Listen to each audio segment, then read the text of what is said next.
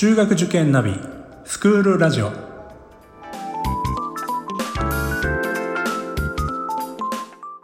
スクールナビゲーターののびるです。この番組は中学受験を目指すご家庭に学校の先生からの生の声や受験に役立つ情報をお届けするラジオです。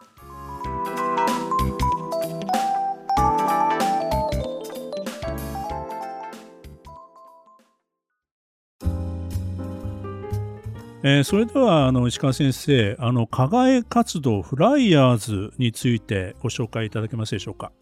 はい。この課外活動フライヤーズまずフライヤーズと聞いてなんだそれって思われると思うんですけどこれ実はフライヤーズっていうのは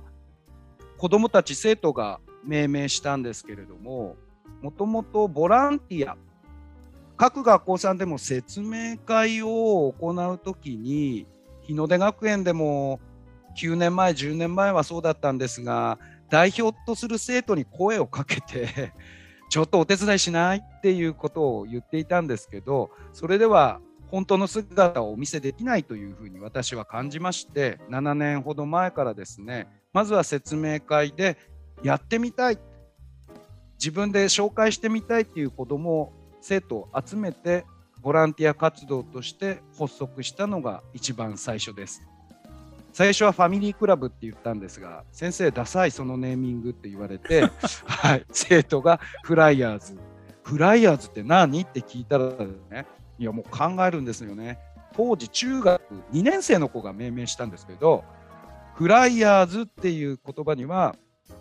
あの、一つがですね、海外のアメリカの若者が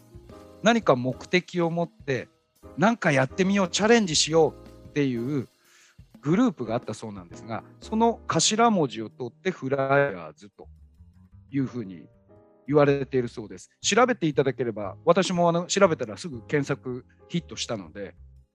よく探してくるな。でもう一つの意味としてはチラシって意味ですね。フライヤーというチラシの意味で生徒による広報活動だって言って生徒たちがこれ命名したんですけども本当にですねボランティアなので物を介さない要はですねお昼ご飯とかもあげないですしジュースやあのお菓子とかあとは図書カードなども全くあげません。ものではなくて人と人で何が得られるかというものを教えたいがためにこの課外活動フライヤーズというのを発足しております。現在では説明会以外に撮影のお手伝いですねテレビの撮影依頼などもあるんですけどもその撮影の依頼を受けて裏方でお手伝いをする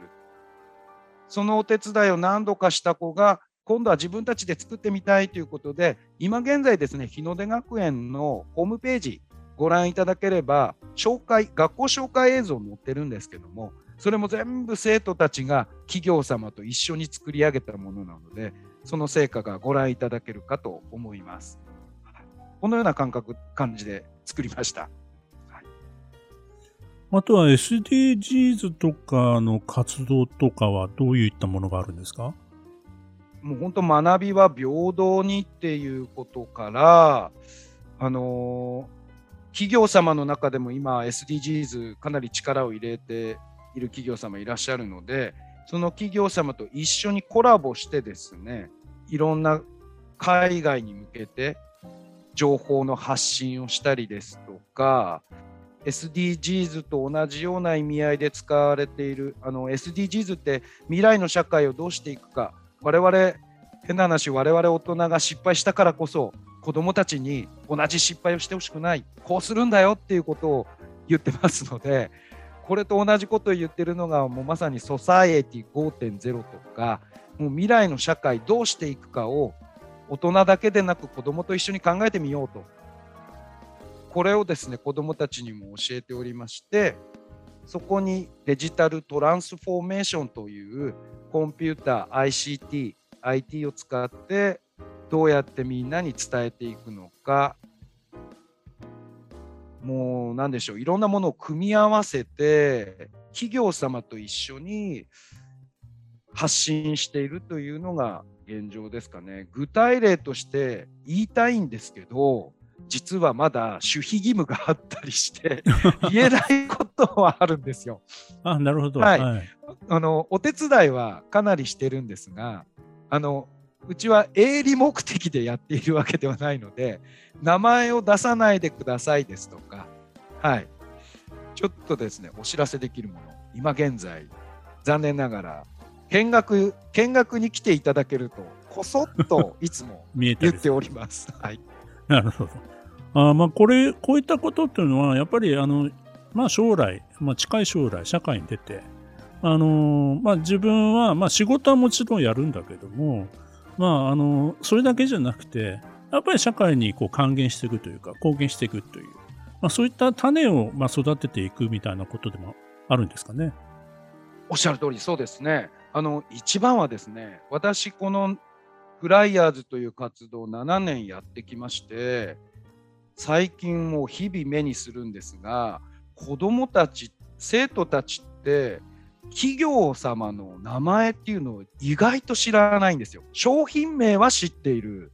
でも企業名は知らない。だからどの会社に行きたいっていうのがわからない。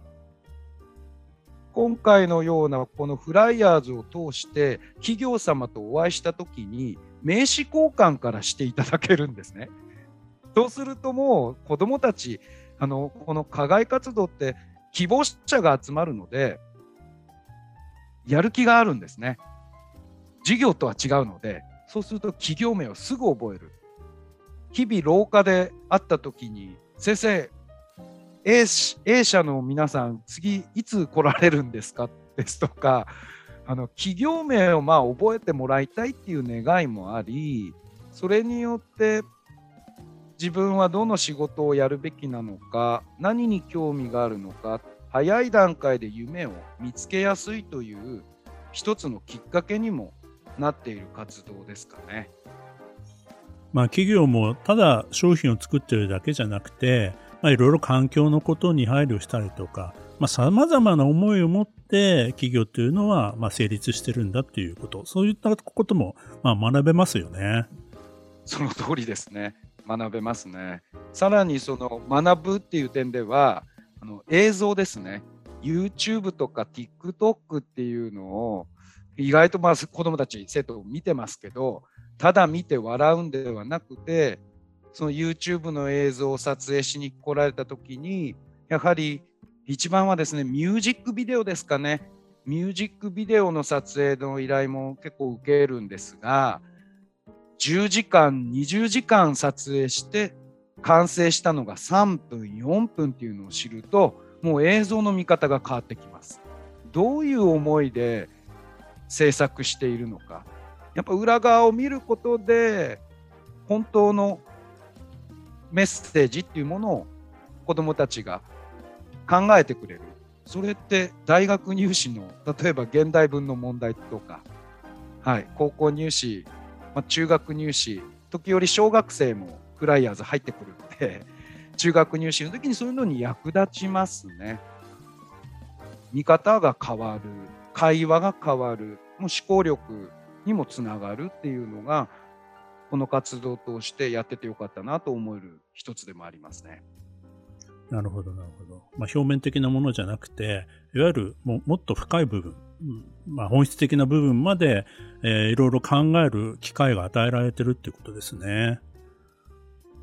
いや、子供たちそういうのを本当に学びって楽しいんだなって思うのは多分そういうところから来るんだと思うんですよ。はい。まあもちろん教科書とかで勉強することも大事なんだけども、実は本当のところっていうか実社会ではこうなんだよっていうことをね、中学高校時代にやっぱり影響を受けると、やっぱりじゃあ自分は将来どうしたらいいんだろう何になりたいんだろうっていうことに向き合えるっていうか、まあそういうチャンスが与えられてるっていうのは、こういう活動素晴らしいですよね。ありがとうございます。あの、これ 本当にですね、子供たちフライヤーズ、この活動に携わってる子たちは、あの学校の勉強が楽に思えるって言います。理由は答えがあるから。要は答えがないものをいかに中学校や高校で教育として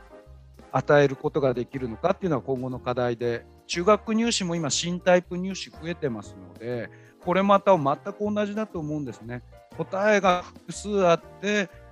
それぞれの思いをそこにぶつけてほしいと。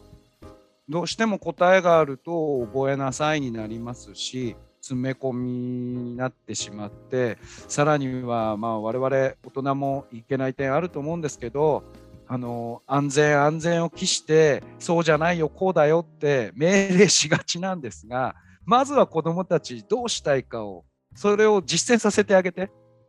で失敗したらそれをフォローしてあげるそんな活動できたらなっていう思いもあってこの活動をしているんですけどもあの最初の7年前はあの学園側にも反対されております。認められるまでに、はい、やっぱ3年ぐらいかかりましたね。ああ、そうなんですか。答えがないものなので、やっぱ学校って答えがあるものをやらせたがる。はい。今に今となっては時代に追いついて、えー、時代が追いついてくれたってちょっと大きなこと言っちゃいますけど 時代が追いついてきてくれたのでかなり重宝されている活動の一つです。ももっとねいろいろ広がっていくと面白いですね。はい、はい、ありがとうございました。では先生最後にですね、はい、あのこれを聞いていただいている、まあ、リスナーの方にメッセージをいただけたらと思います。はい、えー、本当に本日は聞いていただいて誠にありがとうございます。あの私立の学校といっても一つ一つ違いますしお子さんも一人一人異なりますので考え方変わりますので一番私がですね広報していて皆さんにお知らせしたいことそれは偏差値や学校名ではないということですね。コロナ禍でなかなか見学行けないと思いますけれども一度でも受ける学校は見学に行っていただきたいですし、えー、あんまりこれは言ってはいけないのかなと思いながら言った方がいいことそれはですね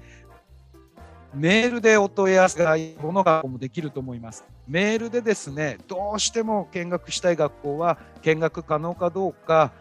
メールをしていただきたいんですね。その返信で学校をの中身を見るってこともできますので、日の出学園では毎日見学行っております。ぜひお気軽に私、石川宛にですね、ホームページ開いていただければ、いろいろな箇所にメールアドレス配置しておりますので、メールにて見学のご希望日時をお知らせいただければ、対応させていただきたいと思いますので、ぜひお子さんのために時間をとって見学に各学校行っていただきたいと思います。はい、ありがとうございます。番組の概要欄にもあの学校のホームページのリンクを貼らさせていただきますし、まあ、まずはね、学校説明会来ていただいた後にまた個別にね、何度でも訪問していただくのもね、いいのではないかなと思いますので、はい。ぜひ、あのー、一度足を運んでいただけたらなというふうに思います。えー、今回はですね、日の出学園中学校高等学校の石川先生にお越しいただきました。石川先生、ありがとうございました。こちらこそありがとうございました。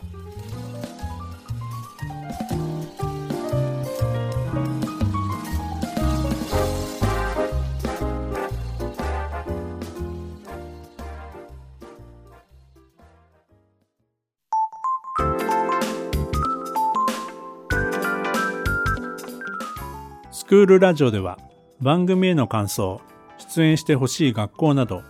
皆様からのお便りをお待ちしております。また、受験に関する質問や相談にもお答えしていきますので、概要欄の Google ホームからお気軽にお寄せください。Apple、Amazon、Google、Spotify などの無料のポッドキャストアプリで、購読やフォローなどのボタンを押していただくと、更新情報が届きますので便利です。それでは次回もスクールラジオでお会いしましょう。